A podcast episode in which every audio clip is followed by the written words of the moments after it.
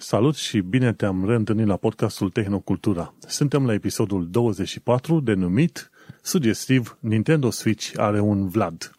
Subiectele principale pe care le discutăm astăzi sunt Nintendo Switch-ul, Nvidia versus Ethereum, NFTs și cum îți alegi sursa potrivită. Gazele tale preferate sunt Vlad Bănică și Manuel Cheța. Salut, Vlad! Salutare! Salut și eu! Până nu începem să vorbim și să comentăm pe urma știrilor pe care le avem de discutat astăzi, nu uita să ne cauți pe iTunes, pe Podbean, pe YouTube și, bineînțeles, pe Reddit. Cât mai mulți oameni, nu uita dacă ne asculti pe iTunes, nu uita să ne dai niște steluțe pe acolo. Sau, de fapt, oriunde găsești un rating, nu uita pe aplicația, programul pe care îl folosești, nu uita, te rugăm frumos să ne dai un rating frumușel în așa fel încât și alți oameni să ne găsească, pentru că o păsărică mi-a spus că suntem un podcast care ar merita ascultat. Așadar, câteva steluțe, să știți că ne ajută foarte mult. Și, nu știu, câte steluțe zici că sunt bune, Vlad? De la 5 în sus. De la 5 în sus, cred că acolo e, e sweet spot cum s-ar zice. Așa, Acum atunci... fiecare, fiecare e liber să ne dea ce rating vrea, bineînțeles. Ne-ar plăcea să ne dați rating maxim de fiecare dată, dar dacă nu puteți, ce ne-am dorit și mai mult este să ne dați feedback, să ne scrieți, să ne spuneți ce vă place și ce nu vă place. Pentru că doar așa putem să încercăm să ne adaptăm așteptărilor voastre de la noi. Da, feedback poți să-l dai prin tehnocultura.com, lași un comentariu, ori un comentariu pe YouTube la filmulețele pe care le punem acolo, ori un comentariu pe Reddit, ori pe Podbean, mi se pare că poți să dai un comentariu. Fiecare, uh, fiecare episod, efectiv, are un loc unde poți să dai comentariu prin uh, aplicațiile de iOS sau Android, ori dacă nu, chiar prin Facebook la un moment dat era o, o integrare din asta. Ai multe locuri unde poți să lași comentarii sau, de ce nu, poți să trimiți și un e-mail la manu.tehnocultura.com și atunci vom implementa sugestiile voastre. Sunt curios și eu ce ar avea oamenii de zis. Hai să trecem la știri. Vreau să încep eu primul cu sursa potrivită și după aia continuăm cu restul. Bun. Pentru cine nu știe, dacă vrea să învețe de gaming, de computere, toate cele, cum să facă cât mai bine, să zicem, uh, munca, efectiv munca de de calculatorist, de gamer, de ce vrei tu, Jace Sense are un filmuleț foarte interesant în care îți povestește cum să-ți cauți, cauți tu sursa potrivită. Și am pus linkul greșit acum, dacă te uiți în show notes. Bun, Jace Sense a făcut un filmuleț recent în care ți se explică, ok, Guide to Power Supplies. Ce ar trebui să urmărești când cauți o sursă pentru Uh, calculatorul tău. Și aici, în principal, este vorba de cei care asamblează desktop computers, nu pentru laptopuri. La laptopuri n-ai, n-ai posibilitatea să alegi, ca să zic așa ceva, ce pui și ce nu pui pe acolo. Bun. Și atunci, întrebarea cea mare este care este piesa potrivită? Și ca să încep cu concluzia, după care să trec la mai multe detalii, concluzia lui Jay, Jay Sense a fost, măi, caută ceva care e gold-rated și care e cel puțin 850 de W ca să-ți permită la un moment dat să treci pe, să zicem, plăci video mai puternice în viitor. Uite că chiar acum am actualizat linkul și te poți duce acolo să urmărești. 17 minute, foarte fain. Și omul explică acum care sunt diversele ratinguri de la white, silver până la gold, platinum, după care cât, cât de multă putere poate să furnizeze sistemului, asamblului, computerului și, bineînțeles, cam care ar fi minimul necesar. Și nu știam că eu am aplicat regula asta în urmă cu vreo 2 ani de zile când am luat calculatorul ăsta, eu am zis totuși vreau să-mi iau o sursă foarte puternică și chiar după filmulețul ăsta de la J-Sucent m-am uitat. Un RTX 2070 cere undeva pe la vreo 250 de W ca placă, dar ca sistem îți cere să ai un vreo 550 de W. Și eu, ca să fiu în siguranță, zic, ok, poate îmi trebuie pe viitor ceva mai mult, am luat o sursă de 850 de W. Interesantă chestie, dacă vrei să-ți iei un RTX 3080, aia consumă vreo 320 de W și îți cere ca sistemul în sine să aibă vreo 700, 750 de W. Deci chiar și așa, m-am nimerit bine. și tocmai de asta eu cumva intuitiv am urmărit sfatul lui Jace to Sense înainte ca el să dea acest sfat. Cumva cred că trăim într-un Matrix din ăla, o Inception și cu călătorie în timp. și care este treaba? În principiu, el zice în felul următor. Îți iei o sursă care să fie cu cel puțin 20-30% mai puternică, cum se spune, față de necesarul tău pe care l-ai acum. Pentru că în viitor vrei să actualizezi, să zicem, uh, placa video sau pui un procesor mai tare sau ceva. De fel, procesoarele nu consumă așa de mult, nici ventilatoarele nu consumă așa de mult, nici hardware ce mai ai. Cel mai mare consumator până la urmă în uh, calculatorul tău va fi ca întotdeauna placa video. Ca, nu ca întotdeauna, că dacă te duci înapoi în timp, în urmă cu vreo 20 de ani de zile, placa video nu consuma mai nimic. Era o amărâtă de vreo cât 15-20 de mega sau poate chiar 128 de mega. Când a apărut așa ceva, era o nebunie totală, știi? Dar ca idee, acum, placa video e cea care consumă cel mai mult. E efectiv un calculator în alt calculator.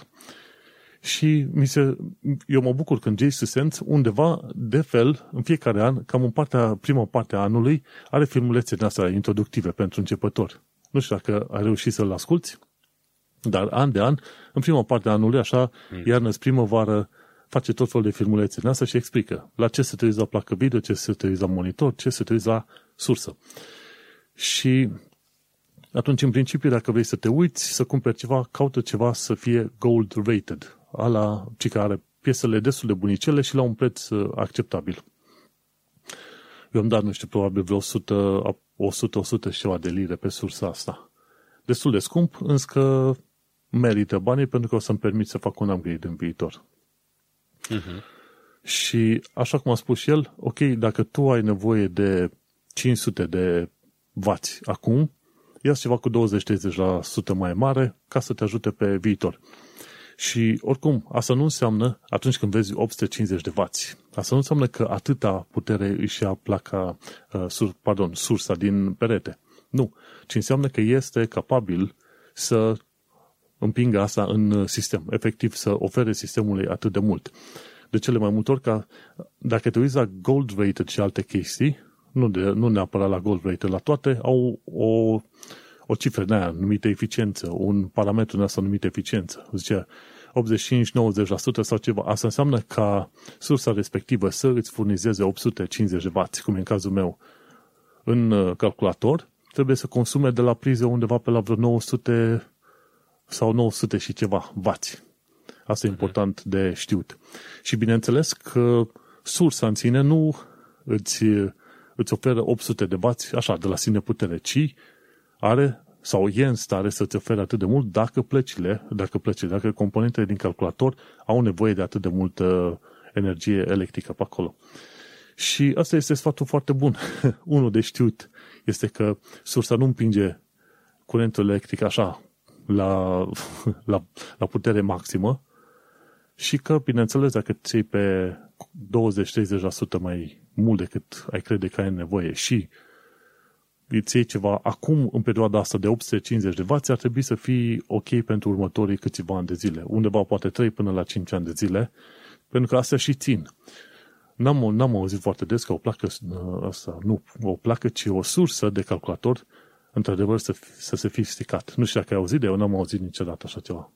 Eu am și văzut, trebuie să recunosc, um, la un, unul din fostele mele locuri de muncă în Brașov, am văzut efectiv cum a bubuit-o un condensator într-o, într-o sursă și a scos un mare nor de fum, dar adevărul e că le erau folosite intensiv, erau calculatoare care mergeau non-stop, uh, probabil se adunase destul de mult praf în ele, dar da, mai pot crăpa. Um, ideea e că nu sunt neapărat toate sursele făcute la fel și acolo e foarte important să fim atenți nu numai la numărul de vați, ci și la calitate, pentru că există componente de calitate și există surse din gama mai ieftină care nu sunt făcute la acelea standarde. Și dacă le supui unor curenți nu foarte buni, știi, nu foarte stabili sau unor surse, unor sarcini un pic mai mari decât ce pot ele duce, poți avea probleme. Um, asta cu 20% clar e o chestie pe care trebuie să o faci ca să te asiguri că sursa va fi bună pe viitor, pentru că dacă ții o sursă de calitate, sunt șanse mari să te țină 2-3 upgrade-uri, da? Poate să te țină poate 10 ani o sursă bună.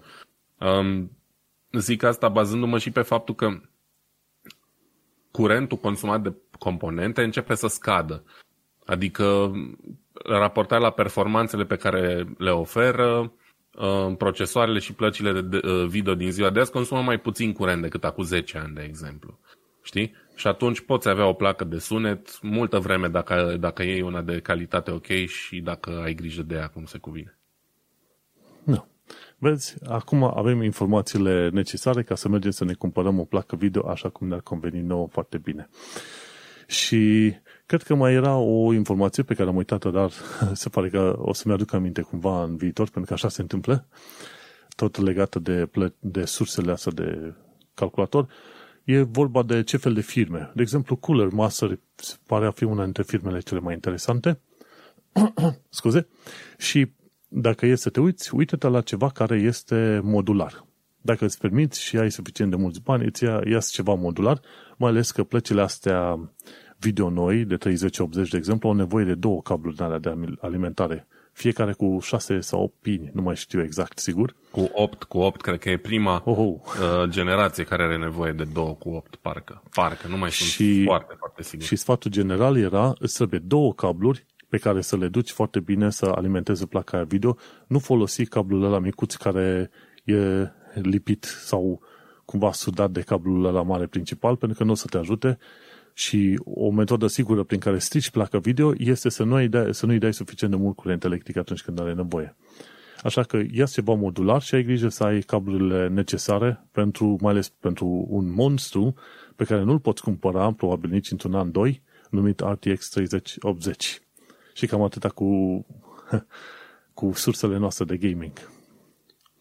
Da, e important o sursă bună, Um, există și acolo tot felul de ratinguri complicate care parcă atunci când eram eu mai tânăr nu existau uh, ratinguri de genul ăsta gold, silver, 80 plus și așa mai departe care vorbesc așa în foarte pe larg despre eficiența uh, plăcii video, adică um, cu cât o placă e mai eficientă, adică e gold sau platinum, înseamnă că curentul e folosit efectiv pentru a da putere uh, componentelor și nu se risipește. Da. Um, nu. Cine Atât. își permite și gold sau, sau platinum, cine nu, nu. Cam asta am avut eu de zis. Um, și putem trece la următorul subiect de la din The Verge. Astăzi uh, am două subiecte din The Verge. Primul dintre ele este ăsta legat de Volkswagen. Um, trebuie să recunosc că mi-a fost destul de greu să găsesc niște subiecte cu adevărat interesante săptămâna asta. Au fost destul de multe, cam fiecare săptămână, dar nimic așa care să-mi atragă în mod deosebit atenția. Unul dintre ele este totuși ăsta de la The Verge legat de Volkswagen. Volkswagen a avut un, un eveniment um, online săptămâna trecută prin care și-a anunțat planurile pentru, uh, pentru viitor, să zicem așa, pentru următorii 10 ani. Pentru că e o perioadă nebună în care din ce în ce mai mulți producători auto uh, își anunță intenția de a trece exclusiv pe mașini electrice până în 2030. Avem deja Jaguar, avem acum Volkswagen, ce mai era? Volvo, clar, uh, nu mai știu dacă nu cumva și Ford a anunțat ceva de genul zilele astea. E o cursă din asta nebună. Asta e la modă acum, să anunț că din 2030 nu vei mai face decât mașini exclusiv electrice. exact din 2030, nu mai, nu mai devreme, fix. nu mai târziu. Exact, fix. Ei bine, uite, Volkswagen, uh, dat fiind acest fapt, a făcut uh, mai multe announcement-uri la um, evenimentul ăsta online al lor, uh, legate de cum ar, vor aborda ei um, acest, acest lucru. Și se pare că una din chestiile cele mai importante pe care le au în plan este construirea a mai multor uh, fabrici de baterii în jurul lumii chiar, deci nu într-un singur loc. Pentru că, na, e important să poți să și distribui bateriile alea cât mai rapid către fabricile tale. Um, și, da, asta ar scădea costurile. Um, țelul lor este să facă, evident, mașini, toată lumea vrea asta, nu? Cu uh, distanță mai lungă pe care o pot parcurge cu o singură încărcare și cu timpi cât mai rapizi de încărcare. Um, bateriile sunt unele din cele mai scumpe chestii de pe mașinile electrice în momentul de față. Și grele, evident. Și practic acolo se, se duce cea mai, cea mai puternică bătălie în momentul de față. Dar Chestia nu știu, nu știu de ce nu se bată ăștia să facă mașini în care poți să schimbi destul de ușor bateria. Te duci undeva la service să o schimbă, cum, cum vor să facă cei din Rusia, uh, din Rusia, pardon, din China. Păi uite, chestia e foarte simplă. Fiecare producător din ăsta, ei se află în momentan într-o concurență. Ei nu colaborează să dezvolte un sistem unitar de baterii, ceea ce teoretic ar fi pentru noi, pentru cumpărători, o idee mai bună. Știi, să se alieze Tesla cu Volkswagen, cu Toyota, cu cine vrei tu și să construiască niște baterii interschimbabile între mașinile lor. E, ei sunt în concurență atât de acerbă în momentul de față, încât asta nu se va întâmpla. E o utopie și fiecare își dezvoltă propriul sistem de baterii. Uite, Volkswagen spune că din 2023 uh, au de gând să-și, uh, să lanseze un nou model de uh, celulă electrică, da? Cumva Unified Prismatic, îi zice, în fine, nu văd nimic prismatic, arată aici o poză cu o cutiuță, arată destul de standard. Mm-hmm. Um, și ce își doresc este să uh, scadă costurile de producție prin, prin modul ăsta nou de, de stilul ăsta nou de baterie, știi? La sub 100 de dolari pe kilowatt-oră, care e cumva sweet spot în momentul ăsta. Um, asta ar face ca prețul mașinilor electrice să ajungă cumva la același nivel um, cu cel al mașinilor convenționale, cu combustie um, internă. Um, da, nu știu dacă ai bateriile... văzut, nu știu dacă ai văzut, dar de fiecare dată când apare o tehnologie nouă, fiecare firmă mai mare în principiu încearcă să facă tot un modul lor. Și după aia trec decenii până când se întâlnesc la, o, la aceeași masă, băi, hai să ne gândim la un standard totuși, să stabilim împreună, că standardele astea cine, cine le stabilește, nu tot firmele. Tot firmele se întâlnesc la un moment dat și stabilesc, măi, uite, cred că avem nevoie de un șurub din asta metric M.M01 ca să ne ajute nu știu cum pe toți peste tot. Dar da. Uh, știi, ce, ce mă uimește este că iarăși o să trecem printr-o situație în care probabil trec 10, 20, 30 de ani de zile până când să se gândească ăștia, eventual poate și o lege să trebuiască să fie dată, ca mai apoi producătorii să fie obligați să facă piese compatibile sau baterii compatibile. Clar, dacă stăm să ne gândim, nu știu, e greu să faci o comparație. Ai putea spune care ar fi echivalentul în ziua de azi, că toate mașinile consumă benzină sau motorină, nu consumă fiecare un combustibil propriu inventat de ele sau, nu știu, uh, dar poate nu e neapărat adevărat așa. Știi că bateria e mai complexă, bateria e mod, mediu de stocare, uh, ele toate consumă energie electrică. În fine, ei clar vor să-și dezvolte propriul sistem care să fie mai bun decât al concurenței și pe care să-l poată revinde ulterior ca piesă de schimb cu un preț cât mai mare. Iarăși, pentru noi, cel mai bine ar fi ca toți să se pună la o masă și să zică, bă, hai să ne unim toți forțele să facem cea mai bună și mai ieftină baterie pe care o putem face și să o montăm pe toate mașinile noastre. Dar asta ar însemna să... probabil să scadă costul Auzi, cu da, care uite, pot vinde ei prin, bateria, prin, aceeași, prin aceeași chestie au trecut ăștia creatorii de casetofoane din astea fără fir. Nu? Uh-huh. Cu mhm. bateri, au folosit baterii ok, nu te interesează cine și cum face bateria, atâta timp cât bateria are o formă standard și o poți folosi în locașul respectiv al radioului. Știi că dădeai la Așa spate, e, da. dădeai jos, puneai două, trei baterii în alea mari de neam plus, auri sau ce erau, puneai acolo și asta e. Nu conta cine făcea și de unde, atâta timp cât se conforma unor, unor specificații. Și așa am avea nevoie și uh-huh. pentru mașina asta. Dacă s-ar merge pe ideea de baterii interschimbabile. E fain, te duci acolo, schimbă o baterie în 5 minute și gata Lăcaș, locașul, ăla, locașul ăla ar trebui să fie la fel. Cum îți faci tu tehnologia de baterie și cum o încați, asta este o altă mâncare de pește. Ai foarte mare dreptate, dar aici ar mai fi o chestie de luat în considerare. Um, în momentul de față, mașinile na, au toate atât de multe forme diferite și moduri diferite de construcție, iar cea mai bună metodă în momentul de față de a integra baterii și de a, le fa- de a echilibra mașina cu ajutorul lor este să le faci să se muleze pe șasiul mașinii pe care o construiești. Și asta înseamnă să te folosești foarte eficient de fiecare spațiu minuscul din, din uh, podeaua mașinii ca să bagi cât mai multe baterii acolo, știi? Și să echilibrezi mașina față-spate cât mai bine, ca greutate. Deci ei nu folosesc forme standard. În momentul ăsta, fiecare își construiește modulele în așa fel încât să umple spațiile și formele pe care le are mașina pe care o construiesc ei, știi? Dacă cândva ar ajunge bateriile suficient de performante încât să zică, bă, uite, un uh, pătrat de un metru jumate pe 2 metri poate să ducă orice mașină 1000 de kilometri. Atunci ar face toți mașinile în jurul acelui pătrat, știi? Mm. Dar acum, probabil pentru că tehnologia nu e suficient de, de avansată, se întâmplă invers. Se gândesc toți, bă, ok, unde mai avem niște spațiu?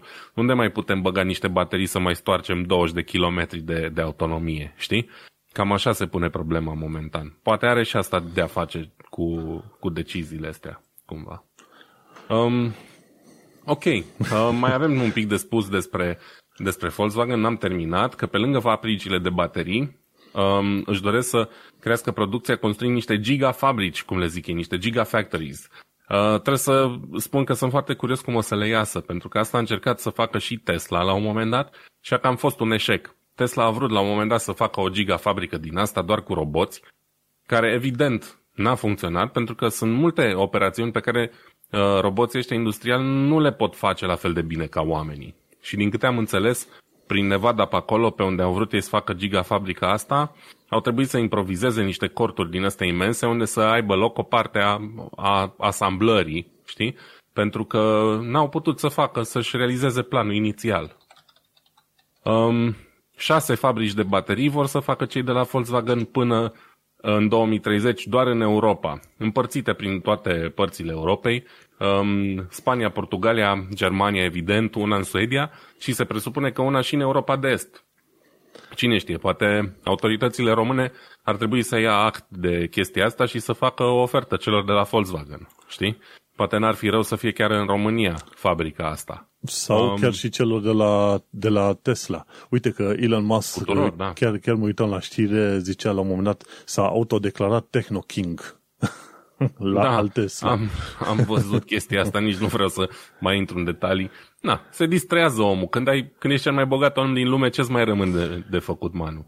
Trebuie să te și simți bine, nu? Da, bine, omul fumează chestii și cam de acolo îi se trage. Na. Da, dar um, sugestia ta e bună. Ok, e prea scump să faci acele gigafabrici și toate cele. Du-te în România. Au mai avut uh, și alții tentative de genul, dar din păcate nu s-a fructificat. Um, știu că Daimler vrea să construiască o, o uzină Mercedes-Benz undeva în urmă cu vreo 8-10 ani, ceva de genul în România, dar uh, n-au fost plăcut impresionați de infrastructură. În primul rând de cea rutieră, nu mai știu exact, nu vreau să zic o porcărie, parcă era vorba de undeva în județul Cluj, cred, și-au dat seama că nefiind autostradă până la granița cu Ungaria va fi de, destul de greu cu logistica, iar care ferată în România e o glumă proastă. Deci aici trenurile marfare circulă cu viteze mai mari decât circulă în România alea de persoane, știi? Și atunci e un pic aiurea într-o țară cu o infrastructură de 2 lei să faci așa ceva, mai ales când vorbim de branduri gen Mercedes, știi? Poate un brand low cost nu e atât de afectat de chestiile astea. Da, a tot, se vedea Ford sau mai știu eu cine. Totuși știu că s-au mai construit bucăți de autostradă pe aici pe acolo, prin România, așa că... S-au mai construit, dar nu suficient, adică degeaba avem. Uh, acum orașele care s-au ridicat cel mai mult, dacă e să vorbim un pic despre chestia asta, sunt cele din vest, Timișoara și Arad, care sunt legate de autostradă și chiar până la Sibiu. Timișoara, Arad și tot ce e legat de autostradă până la Sibiu o duce bine și va crește, știi? Dar e foarte important că acolo autostrada iese din țară. Uh, degeaba sunt 20 de kilometri de autostradă în jurul Clujului care duc într-un sat de lângă Cluj. Aia nu e suficient, știi? Uh-huh. Mai e mult până la, până la graniță. Lucrurile se mișcă, de asta zic, până în 2030 ar trebui, să, teoretic, să avem suficient de multă autostradă încât să nu ne mai ocolească oportunitățile de genul ăsta. Ori, Știi foarte bine, Daimler și oricare altă firmă să-și facă, să-și facă fabrice direct la graniță. Știi? Da, clar, Ale, nu, clar. Au, auzi, își fac piese tot ce au nevoie și după aia, fiind cu peretele chiar la graniță, aruncă pe geamă afară. Ia, ia, ia, ia. Păi, să știi că, uite, ceva de genul se întâmplă deja, nu chiar la uh, ce spui tu, dar aproape, prin uh, numărul de fabrici noi care au fost construite, de exemplu, pe lângă Timișoara, dintre care Continental, și alții, știi, nume mari pe, pe lumea, în lumea tehnologiei în Europa, care și-au deschis fabrici pe acolo, tocmai pentru că într-o oră au ieșit din țară, știi? Și pentru că au acces direct la autostradă. Contează enorm. Nu ai cum, Europa e mare, sunt drumuri multe, n-ai cum să faci față uh, cerințelor logistice fără o infrastructură bună. Da, asta e altă discuție pentru altă dată. Hai să ne ducem um, la o altă discuție care s-ar putea să nu ducă departe. E cea de la The Register, ci că NFTs sunt nebunie mare. non-fungible tokens. Bă, în weekend, vrând să aflu și eu care este treaba cu non-fungible tokens, am făcut un prim pas să înțeleg în primul rând treaba asta cu Ethereum. Și ce am făcut? Mi-am făcut un cont la ăștia la Coinbase, am cumpărat și eu 0,001 Ethereum cu vreo 10 mhm. lire, ceva de genul ăsta. Mi-am făcut și eu un wallet pe Metamask și cu ăla m-am uh, logat la ăștia la Foundation App. Foundation App e un loc unde vinzi bunuri din astea digitale și ăștia participă în chestiile astea numite non-fungible tokens. Non-fungible tokens, asta ce ar însemna? Ai o, un token, un token însemnând de la imagine, video, muzică, poză, ce vrei tu, o chestie digitală pe care o bagi în rețea. Și atunci tu specifici că eu ești, să zicem, deținătorul originalului, dar pe rețeaua respectivă. Aceeași imagine poate să fie duplicată pe internet cum vrei tu. Dar non-fungible tokens e o chestie de speculă prin care tu vrei să creezi digital scarcity, adică vrei să recreezi lumea reală în care obiectele au, să zicem, sunt în număr limitat, dar vrei să recreezi în lumea digitală. Interesantă chestie, ca orice fel de chestie de speculă, cum e Bitcoin, Ethereum și uh, NFT-urile astea, țin foarte mult de încrederea pe care o dau oamenii sau valoarea pe care o imprimă, să zicem, oamenii lucrurilor ăstora. Și nu este tocmai o idee atât de extra, extraterestră, ca să zicem așa. Uite-te la uh, jocurile astea multiplayer game și online games în care ai loot boxes și alte prostii. Oamenii câștigă un, un card din ăla digital și pe Steam, la fel. Dacă joci un joc ceva, după ce ai făcut anumite challenge-uri, primești niște carduri și cardurile alea poți să le vinzi sau să le dai pe alte carduri mai mari și tot așa. Sunt chestiuni digitale, n-ai pus încă mâna, dar cu un market suficient de bun, reușești la un moment dat să, într-adevăr, să scoți bani fizic din, uh, din toată afacerea asta. Și mi-am făcut cont pe un Foundation App și atunci va trebui acolo pentru creatori, designeri, artiști o să-mi încerc și eu norocul să urc ceva ce cred eu că ar fi simpatic în ochii mei și să vedem dacă câștig și eu 0,01 Ethereum, adică măcar 10 lire, cât am băgat în toată facerea asta. Și între timp o să continui să mai înțeleg. Dar toată chestiunea asta cu non-fungible tokens este o, o, un miraj, efectiv, dar în care lumea crede. Uite, zicea la un moment dat, au fost plătiți 69 de milioane în Ethereum pentru o poză. 69 da. de milioane de dolari. Și nu Am și niște poze. Ar trebui să le pun la vânzare, cred. Nu știu dacă sunt așa valoroase, dar vorba ta, măcar un 10 dolari de iau pe fiecare și tot, tot, e tot ceva. pun ceva deoparte. Știi? Și acum e nebunie mare, acum începe și adevărul e că cine vrea poate să intre acum și cine știe, în viitor poate să prind.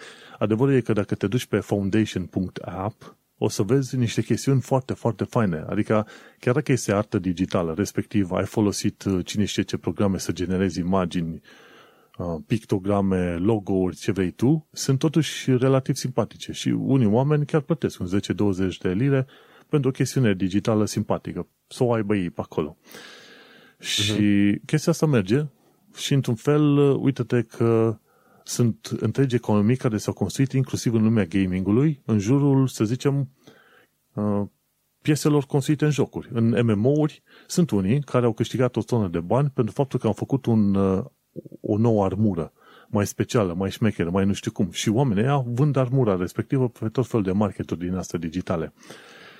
Ăștia micuții care sunt născuți după 2000 și ceva încoace, care acum mai vezi 5-10 ani de zile care se joacă pe jocuri, pentru ei e o chestie atât de naturală încât nu-și pun întrebarea ce rost are, să zicem, ce rost au uh, monezile astea digitale sau ce rost au uh, chestiuni genul NFTs. Pentru ei este perfect natural și normal să, împurtă, să, să împartă tot felul de jucării din astea digitale pe care n-ai pus mâna, știi? Și într-un fel este perfect normal la un moment dat să și scoți bani de pe urma, de pe urma lor. Dar uite că am intrat și eu, n-am făcut încă nimic, un pas uh, efectiv mare, dar am intrat să văd și eu într-adevăr cum este cu, cu toată treaba asta. Iar pe Foundation App, de exemplu, nu poți să intri decât dacă ai Ethereum. Și nu-ți durează foarte mult. Oricum ăștia de la Coinbase, dacă vrei să cumperi și să vinzi monede din asta digitale la ei, ei te verifică destul de strict, adică vor să-ți vadă ce cont bancar ai și ce act de identitate efectiv uh, valid este. Și în funcție de fiecare țară spune ce fel de act de identitate îți cere. Și, Cumva normal. da, mi se pare și mie normal. Și uită-te să vedem, sunt curios și eu ce o să iasă, dacă o să pun câte ceva pe Foundation App și să vedem cum, cum iese. Până la urmă, în ideea că tu imprimi o valoare unui lucru digital intangibil, în ideea aia, într-adevăr, NFTs chiar au, chiar au sens.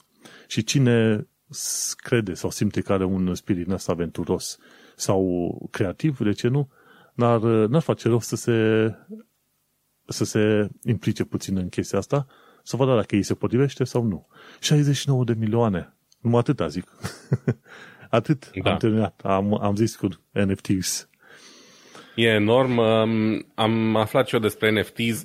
Mi se pare interesant. Nu știu, eu încă sunt foarte sceptic în ceea ce privește cumpărăturile de lucruri online. Hai să zicem că asta nu mai e online sau n-ar trebui să mai fie. Din moment ce tu ai cumpărat poza, e a ta și nu mai e online. Pe de altă parte, nu știu, mi se pare atât de efemer și de simplu de pierdut lucrurile astea care nu sunt fizice, încât uh, mă șochează că oamenii ar da atât de mulți bani. Înțeleg să dai niște bani, dar 69 de milioane mi se pare enorm. Atât am eu de zis.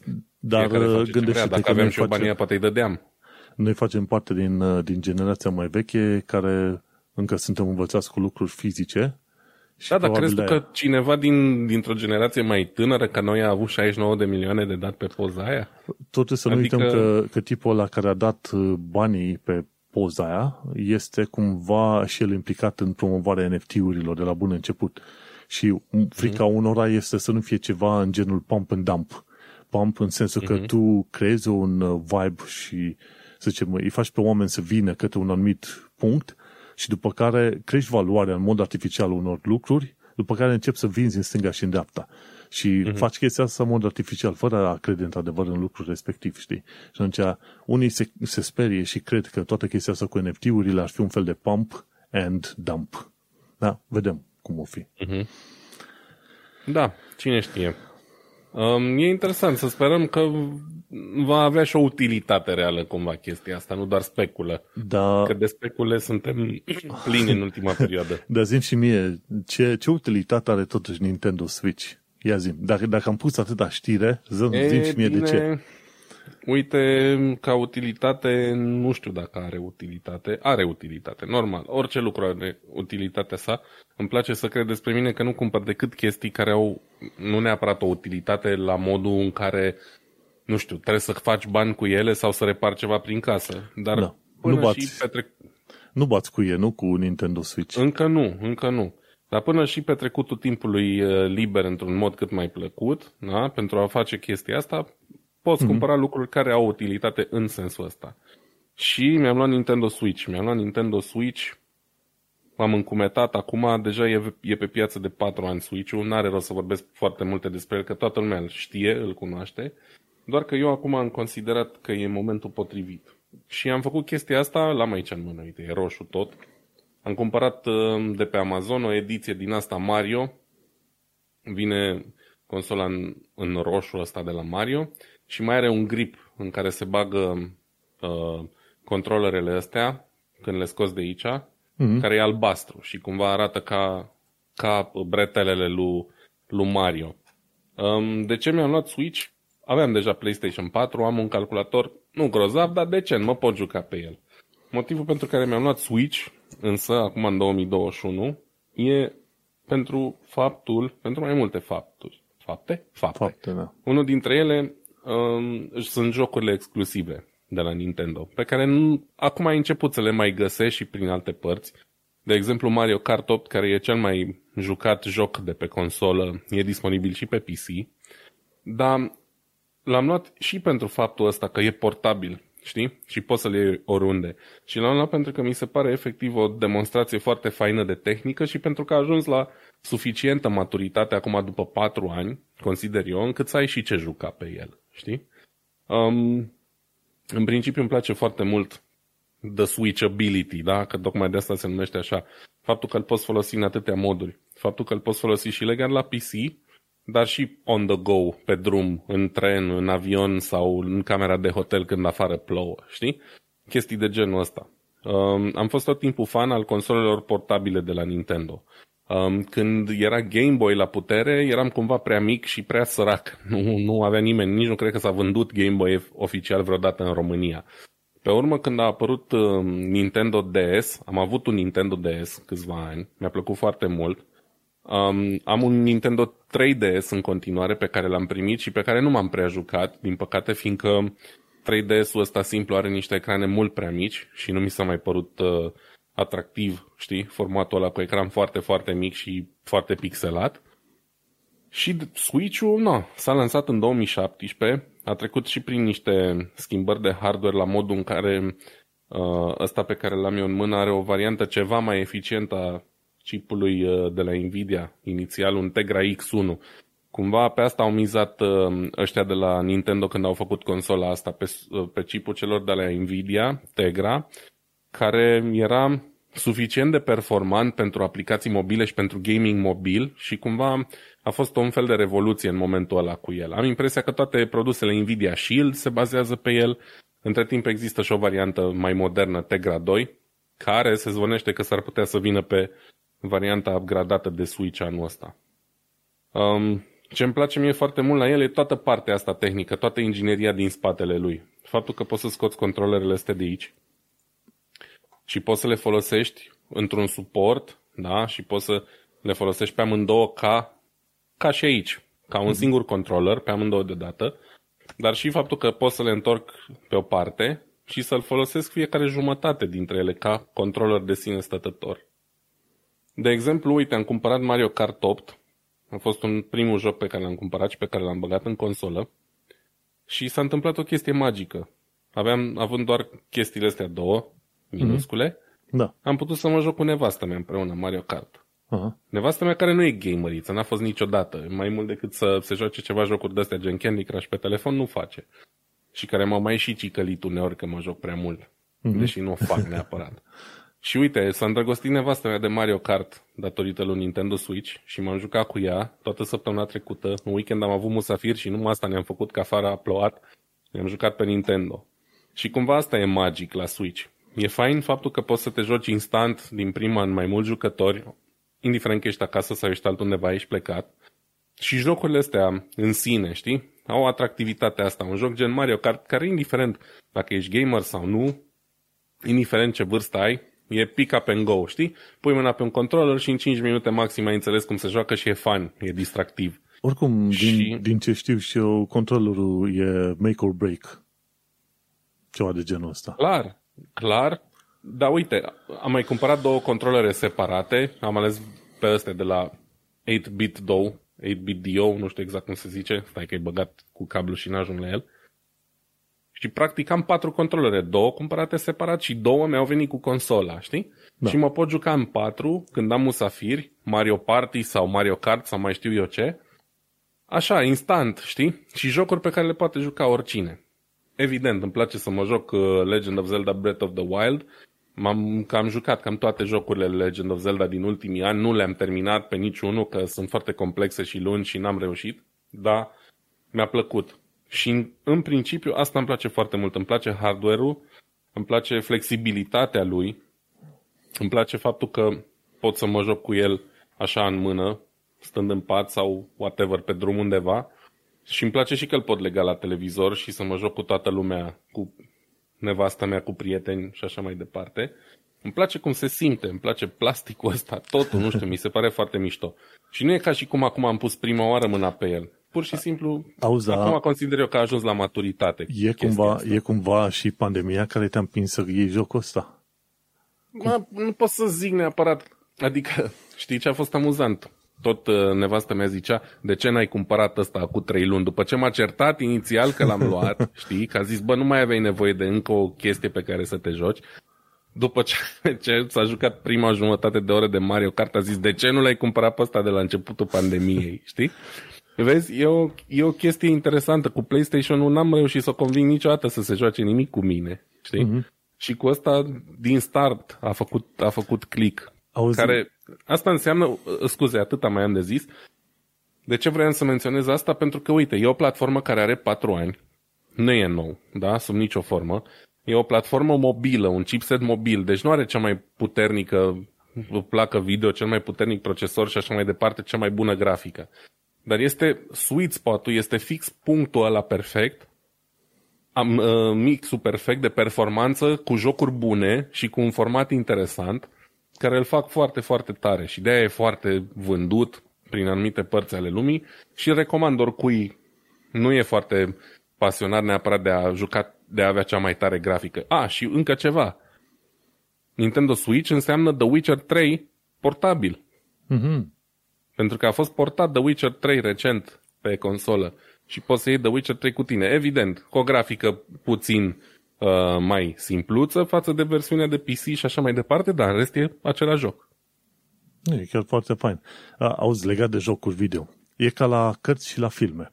Când găsești pe cineva care spune că nu-i place să citească sau că nu-i place să se uite la filme, nu înseamnă că chiar într-adevăr nu-i place să se uite la filme sau să citească. Nu. N-a găsit cartea potrivită și n-a găsit jocul, uh, filmul potrivit. Așa și în cazul tău și în cazul Așa multora, n-a găsit platforma sau jocul potrivit, că după aia vezi cum, cum îi lipești pe oameni pe, pe, de ecranul respectiv. Da, și... a avut uh, un efect mai puternic decât mă așteptam. Eu am zis că o să mă joc eu mai mult eu singur uh, uh, Legend of Zelda și ce Dumnezeu, nu știu, whatever, ce alte jocuri mai găsesc pe acolo și cumva s-a nimerit că am cumpărat de la un băiat de pe eBay un pachet de patru jocuri la mâna a doua, că n-am, n-aveam de gând să le cumpăr la preț întreg și a fost și Mario Kart pe acolo și ăla a fost primul joc pe care l-am băgat, știi? Da. Și când a văzut Irina a fost, ok, stai așa, vreau să mă joc și eu. Și după aia nu mai scăpam de ea și în continuare nu mai scap de ea. Zi de zi vine și trage de mine să ne jucăm, știi? Da, e Ceea bun. ce e foarte tare. Ei, promisiunea îndeplinită, nu? Jocurile și tehnologia aduc oamenii la un loc. Uh, da. O chestie ce nu o să aducă oamenii la un loc este știrea de la Extreme Tech. Samsung ce are probleme de producție. Și aici, în principiu, este vorba de problemele de producție din zona aia. Unde eram, frate? În Texas, pe acolo pe unde au avut ăștia da, Austin, Texas, unde au avut uh, furtună, furtună de iarnă, ger, zăpadă, ce vrei tu și fabrica a trebuit să se închidă pentru o perioadă. Și cică, acolo, cică e linia aia, S2 de controlere de SSD-uri a Samsung, cică 75% din controlele pentru SSD-urile Samsung sunt create acolo. Și guess what? Dar fiindcă a trebuit să oprească producția timp de câteva, cât, cum era, câteva săptămâni, ceva de genul ăsta, Asta înseamnă uh-huh. că este un risc foarte mare ca 75% din, uh, din SSD-uri să aibă întârzieri destul de mari.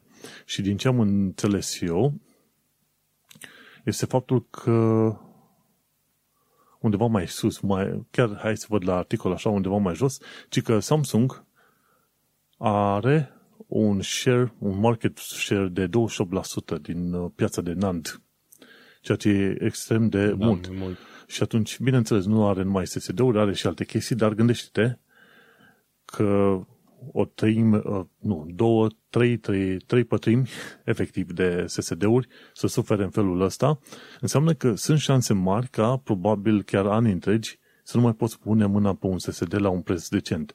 Adică, ce vezi acum SSD-uri, pune-te și cumpără urgent în următoarele câteva săptămâni.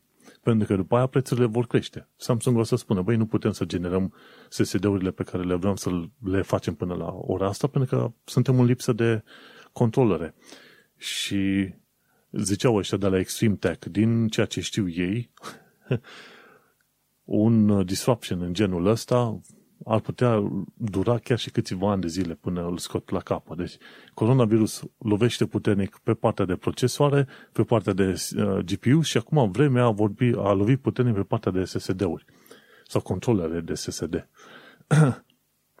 dovadă că, dovadă că coronavirusul nu este suficient. Trebuie să mai vină necazuri, încă două, trei peste tine. Și ce mi-a plăcut la ăștia, la articolul ăsta de pe Extreme Tech, e că au povestit așa cât de cât, cât timp durează să construiască acele SSD-uri în, să zicem, în straturi. Și zic că sunt zeci de straturi de asemenea, să zicem, tranzistori care trebuie puși cu grijă și durează extraordinar de mult. Mi se pare că că durează 44 de zile să pună stat cu stat să construiască acele SSD-uri. E ceea ce e numesc ceva. ăștia, cum îi zic ăștia, litografie, ceva de genul, am uitat procesul, cum se numește. Proces de litografie. Efectiv, aproape îi putea spune că fac atom cu atom pun acolo unul peste altul și atunci tocmai mm-hmm. de aceea durează. Nu e ca atunci când iei o ușă de mașină și o asamblezi în 5 secunde cu un robot. Acolo procesele, procesele sunt extraordinar de complicate. Și uite-te cum știre pentru toată lumea, domnule, dacă îți trebuie un SSD, pune-te și cumpără cât mai urgent. Asta e și mesaj pentru mine, la salariu va trebui să-mi cumpăr. Am un SSD de 500 de, de giga, foarte bun, un din asta M.2, NVMe, cred că e Samsung Evo 970-950, mai țin minte. E cam vechi de cam vreo 2 ani de zile, mm-hmm. dar 500 de giga nu mai ajung. Gândește-te că vreau să instalez un joc sau ceva, 90 de giga. După aia da, da. am, am jucat de curând Hitman 2, Hitman 2. Și fără să-mi dau seama, a instalat și Hitman 1. 20 de giga în total amândouă. Și dacă mai luăm niște DLC-uri sau ceva, ajungem la 100 și ceva de giga. Este incredibil unde ajungi cu jocurile moderne. Iar am înțeles că ceva Call of Duty mai nou, n-am fost atent care, e 250 de giga. da, ultimul Call of Duty ăsta de se joacă toată lumea online, um, are peste 200 de giga și am, au avut update-uri de, nu știu, 80-100 de giga la un moment dat, ceva, ceva e incredibil. incredibil. Și atunci vreau să mă duc să mă, să-mi iau un uh, SSD de un tera. Și da. Eu am să... deja un SSD cumpărat recent, cred că de tot de 512, da. Dar eu mai am și un hard normal de un, de un tera și mie mi-ajung deocamdată, nu cred că o să-mi iau. Nu, eu cred că schimb direct. De când am uh, lucrat pe SSD-uri, nu mi-a mai trebuit să am nimic pe harduri normale. Mai sunt și... Eu am poze și chestii de genul și parcă mi-e indiferent dacă stă pe un hard normal sau nu. Aici, da, în cazul la ai dreptate. Dar de când m-am mutat pe un SSD, pe NVMe, nu m-am mai terminat nimic. Gândește-te ce înseamnă să intri în 10 secunde, nu Windows.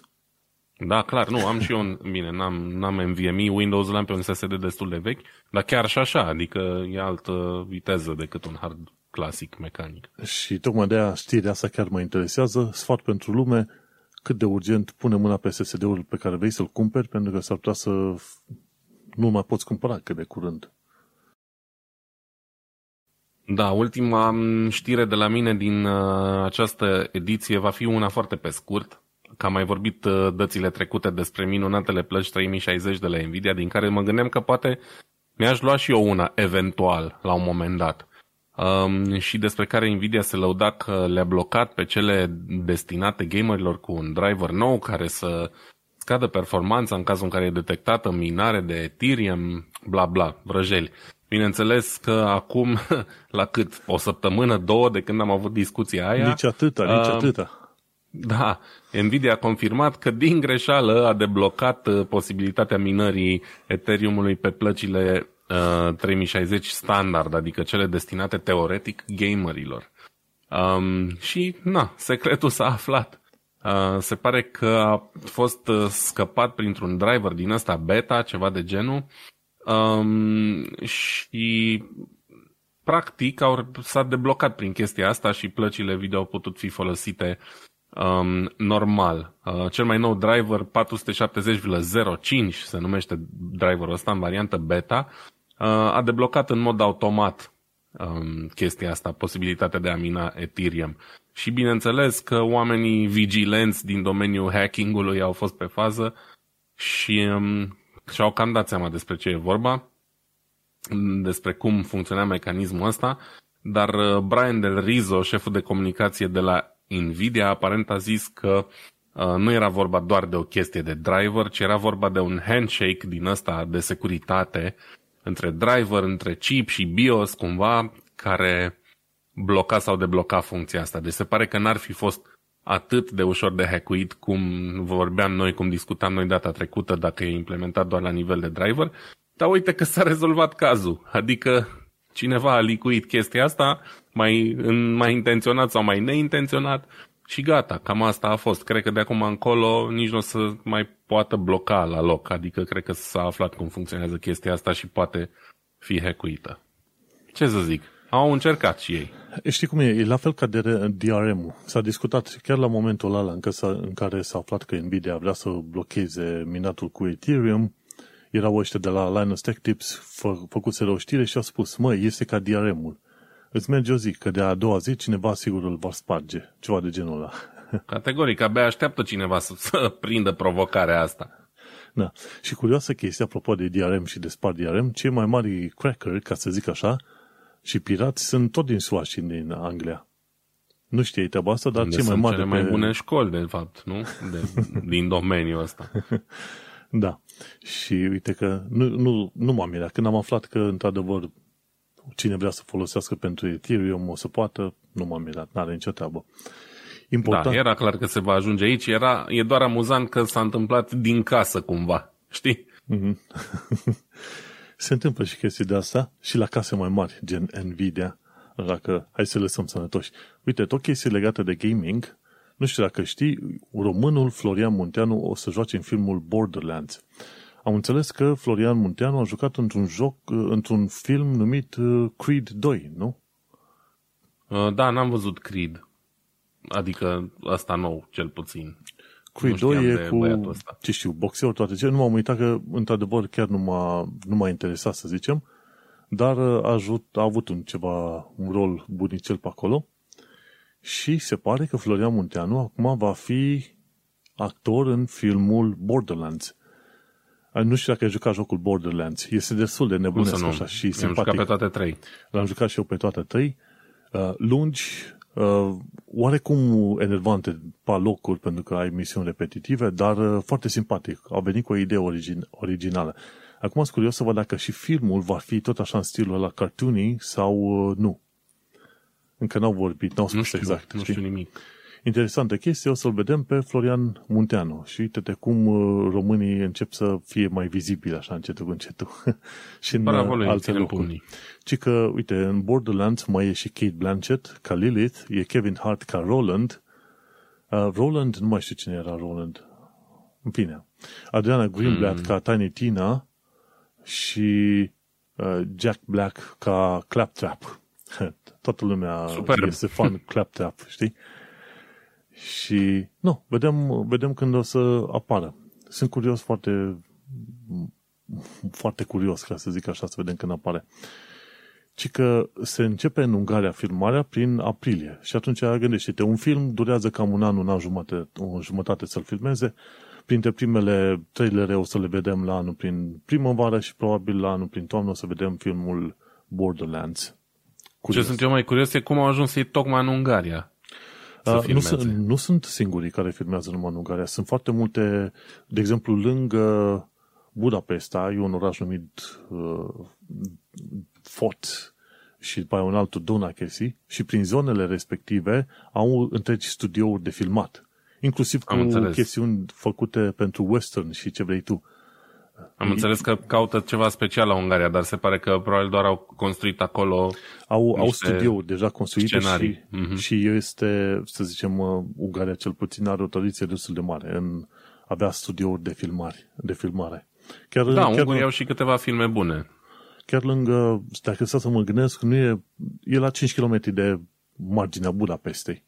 Mm-hmm, și mm-hmm. E, am trecut chiar prin zona aia, pentru că întâmplător în uh, Fort, de exemplu, locuiește taică meu. Și acolo mergeam foarte mult în vremea liceului, Înțeleg. în timp de vară, și treceam chiar pe lângă studiouri, cum te ducem spre Duna Chesii.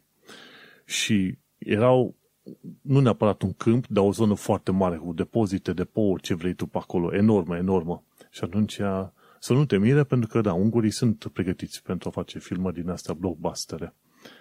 Bravo lor, uite, vezi, noi la cât ne lăudăm cu cinematografia noastră comunistă, n-am fost în stare să, să atragem Hollywood-ul prea mult. Adică mm-hmm. nu cu filme de magnitudinea asta, au mai venit și au mai făcut. Al mm-hmm. de Steven Seagal și actori din ăștia mai de mâna a doua. Dar uh-huh. să vină Jack Black, Kevin Hart, bla bla, cine vrei tu acolo, mm, parcă sună altfel. Exact. Hai să mergem mai departe. Tot de jocuri, uite că avem o chestie tot de jocuri, e jocul taiwanez Devotion, e joc de horror, cică. Uh, nu știu dacă știi, au, au avut ceva scandal cu Steam și GOG, Good Old Games. Nu știu. Pentru că jocul ăsta, la un moment dat, avea un, un fel de caricatură a președintelui Chinei. Și jocul ăsta este făcut de cei din Taiwan. Și Taiwan, taiwanezii nu se împacă cu chinezii, nici viceversa, înțelegi? Și atunci chinezii au, fu- au pus presiune pe Steam și pe Good Old Games să nu mai prezinte jocul ăsta Devotion pe rețelele alea. Mm-hmm. Și aici, cât de des pot atrag atenția, bă, vedeți că nu este chiar ok ca firme din asta private să fie supuse controlului politic al Chinei, de exemplu. Pui ceva care da. nu place, uh, să zicem, uh, Partidului Comunist Chinez, gata, nu mai apare pe Steam. Și că este foarte nașpa și de am vrut să vorbesc, este Devotion, jocul făcut de cei de la Red Candle Games și Red Candle Games au spus că se fac propriul lor magazin online ca să vândă jocul Devotion, pentru că este banat pe Steam și pe GOG pentru o o chestiune care oricum nu ținea mod efectiv de Steam și de GOG. Și ăsta fusese lansat în 2019 și se pare că le-a luat ăsta mai mult de un an și ceva în, în așa fel încât Devotion să poată să fie adus la, pe piață. Numai ca să, să-i susțin, aș cumpăra jocul ăla, nu înseamnă că neapărat o să-l și joc, dar ca idee așa, e un statement de asta, să zicem, mai mult sau mai puțin politic. Chiar de curând am luat iarăși un joc pe Steam, foarte interesant ca concept, făcut de un, un studio independent. Uh, am și uitat exact, efectiv numele, pentru că m-am enervat și după am scos. interesant făcut cu Unity și așa mai departe, dar uh, adevărul este că, a, așa, The Uncertain, uite. A costat vreo 6 lire, ceva de genul ăsta. Uh, the Uncertain Light at the End. Numai că modul în care joci în joc și dinamica, acțiunile, dialogurile, toate cele sunt atât de proaste încât n-am putut să mai joc dincolo de prima misiune. Și n-am cerut refund. Am jucat, uite, vreau să-i susțin, mi-au plăcut de ei, 6 lire, nu moare nimeni și în felul ăsta, și așa că cred că o să fac și cu Devotion. O să le iau să încerc să-l joc, văd dacă într-adevăr îmi convine și după aia probabil o să fac și un review. Am jucat, de exemplu, Hitman 2 de curând. Nu am să fac un review pentru că E exact același Hitman, dar pe o altă hartă. Efectiv. Nimic nou. Mm-hmm. Nimic, nimic interesant de spus altceva decât că probabil o să fac un articol pe tehnocultură la un moment dat și o să pun așa, review-uri de jocuri. Hitman 2, uh, Uncertain, bla bla și o să spun același lucru, Hitman 2. atât, o frază simplă. Și cam atât. În fine, vedem când, când o să îi dea drumul, cât de curând, și atunci probabil o să mă o să mă lipesc și eu de jocul ăsta, Devotion. Deși nu sunt fan uh, jocuri horror, dar uh, cu toate că zic că nu sunt fan uh, jocuri horror, dar uite că am jucat Dead Space. Am jucat și 2 și 3. Dead Space le-am jucat și eu, dar asta e altfel de, de horror. Adică dă astea cu monștri, gen Dead Space, Doom, bla bla, n-am o problemă. Pe mine mă, mă enervează ăștia, psiho, ăstea psihologice. Astea uh-huh. mă, mă apasă prea tare. Nu știu, nu-mi place da. să le joc. Bun. Apropo de ceva apăsat mai tare, uite, dacă ai prea multe ședințe pe Zoom, poate te gândești să folosești și tu uh, aplicația Zoom Escaper. un, uh, un tip supărat de prea multe întâlniri pe Zoom a făcut Zoom Expe- Escaper, ca să zicem așa. Și atunci este un widget web, trebuie să instalezi nu știu ce program și după aia să faci cumva ca sunetul din Zoom să treacă prin programul respectiv. Și atunci ce se întâmplă? Când uh, deschizi tabul cu widgetul ăsta, poți să dai, de exemplu, un echo. Cred că ar merge cel mai bine să pui echo și construction dintre opțiunile pe care le prezinți acolo hmm. și atunci o să ai gălăgie din aia extra. Și dacă... Să nu te mai chime nimeni la ședință, înțeleg, ăsta da, e scopul. Exact. E super pe oameni în ședințe și spui trebuie să te scuzi, îmi pare rău, uite, va trebui să opresc video sau și audio, pentru că pur și simplu am probleme cu semnalul. deci, mai devreme sau mai târziu, era clar că urma să apară o chestie asta. Au și inclusiv cu un bărbat care plânge, man weeping. sau bad connection. și Super. mi se pare că cea mai bună variantă dintre toate astea ar fi aia, ori aia cu echo, ori aia cu bad connection. Și atunci când nu ai chef de muncă în ziua respectivă, alegi bad connection și oamenii se vor plânge, te vor crede și te vor lăsa în pace. Bună idee. Ce, ce reușesc să inventeze oamenii în perioada asta, știi? Dar știi cum e? Ca blufurile alea pe care le faci la mărirea de salariu, chestia asta merge făcut odată, se dau de două ori. După aia se prinde ăștia. Absolut. Știi că la blufurile cu mărirea de salariu e ceva de genul ăsta. Mărește în salariu, dacă nu, am să plec, că am undeva unde primesc mai mult. Mm-hmm. Și sunt situații, ok, poate odată înțelegi și îți mărește salariul, dar dacă mai faci încă o dată, spune, îmi pare rău, nu-ți, nu-ți mărim salariul. Așa a pățit un coleg de-a meu de muncă. a, f- a blufat, a zis că are unde să se ducă și au spus, ne pare rău, nu să mărim salariul. Și ăsta, ca să nu rămână cu blufa aerea în brațe, și-a dat de- demisia. Da, păi la un moment dat nu prea mai e ce să faci, trebuie să, să iei act. Da, și da, foarte comică figura asta. Mergem mai departe. Zoom Escaper, pentru cine este interesat, e ceva setup de făcut, dar uh, nu. Sfatul meu ar fi ca dacă chiar nu vrei să lucrezi într-o anumită zi, spui pur și simplu la muncă că nu te simți bine și închizi calculatorul și game over. Fără să umbli cu chestiile astea pasiv-agresive. da, bun. Categoric. Și ultima chestie pe ziua de astăzi, vreau să te întreb dacă știi de Total Commander.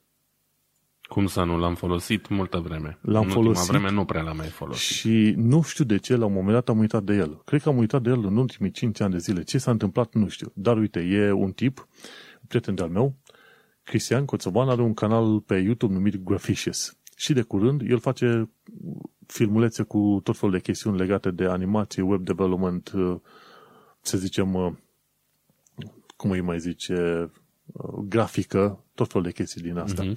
Și de curând a făcut un filmuleț chiar foarte făinuț în care te învață cum să faci eh, redenumirea multor fișiere într-un singur foc cu Total Commander. Și m-am mirat să văd, zic că omul ăsta încă folosește Total Commander și mi l-am instalat înapoi. Îl am acolo în taskbar. Mi-a fost dor de Total Commander. Era la nebunie, mm-hmm. Era nebunie mare până prin cât? 2007, 8, 9 încolo. După aia n-am Cam mai așa, auzit. cam așa. Era și mai prost cumva, adică nu știu dacă era neapărat mai prost ca acum, că și acum e destul de prost. Dar atunci lumea căuta alternative la file system-ul din Windows XP și așa mai departe și Total Commander venea ca o mănușă. Eu am avut un coleg uh, recent, acum vreo 2 ani la, la serviciu, care încă îl folosea, dar îl folosea la un nivel, nu știu cum să zic, ce n-am văzut pe nimeni niciodată să facă cu Total Commander. Știi, omul era profi, știa toate scurtăturile, nici nu mai avea nevoie de mouse. Mhm. Mm-hmm. E un tool foarte puternic pentru cine transferă mult fișiere de colo-colo. Da, și aici în Total Commander ce face, chiar uh, explică la un moment dat, te duci la tools sau file, ceva de genul ăsta, dai rename, te duci în folderul în care vrei să te să redenumești, selectezi fișierele și atunci îți, îți dă câteva opțiuni prin care poți să faci redenumire de fișiere foarte, foarte ușor. Și mi-mi place. Mi-a plăcut treaba asta și mi-am reinstalat Total Commander, chiar mi era dor de Total Commander. Acum pot să zic că mutarea mea din România în UK este terminată. Odată ce mi-am instalat Total Commander aici, e game over. Ești ca acasă. Eu sunt ca acasă. Gata, s-a terminat povestea. Cine vrea să nu uite pe tehnocultura.com să intre la show notes și acolo vede filmulețul în care îi se explică cum poate face redenumirea multor fișiere prin, cu ajutorul lui Total Commander. Și cred că astea au fost uh, știrile pe astăzi despre care am vrut să vorbim. Hai să zicem, în principiu a fost o săptămână calmă. calmă sau simpluțe, fără lucruri extraordinare. A fost surprinzător de liniște. Uh, n-a fost nimic, nicio știre remarcabilă din domeniul tech, trebuie să spun. Și tocmai de aceea și episodul de astăzi se termină chiar aici. și până la una alta, hai să vorbim ceva shameless plugs. Um, n-am nimic neapărat de promovat, n-am mai scris nimic, n-am mai făcut nimic. A fost o săptămână leneșă. Bine, nu leneșă, că am avut alte treburi. N-am avut, nu m-am putut ocupa. Uh, Ca de obicei, recomandarea ediției. Nu uitați să fiți mai buni unii cu alții. Uh, Încercați să găsiți o cauză pe care să o ajutați cu o mică donație. Și cam atât. Și să te Diasporacast.com. caute, exact, să te caute pe diasporacast.com. Păi, de ce ești de shameless plug? Să te caute. Păi Neapărat. să mă caute, dar eu n-am mai scris nimic. că E shameful plug. Că mi-e rușine că n-am mai scris nimic. Păi, nu scriu nicio decât uh, uh, show notes pentru manuelcheța.com, dar uh, cine vrea mă, mă găsește pe mine pe manuelcheța.com, acolo unde găsește și podcastul Un român în Londra, pentru cine e interesat să afle știri și chestiuni legate de UK în genere. Și cam atât a fost. Îți mulțumim că ne-ai ascultat. Podcastul Tehnocultura a ajuns la final, episodul 24, denumit Nintendo Switch are un Vlad. Și încă ce Vlad are Nintendo Switch ăsta. Îți Dita, mulțumim că, exact, îți mulțumim că ne-ai ascultat. Eu sunt Manuel Cheța și cu Vlad Bănică te salutăm. Pa! Ciao.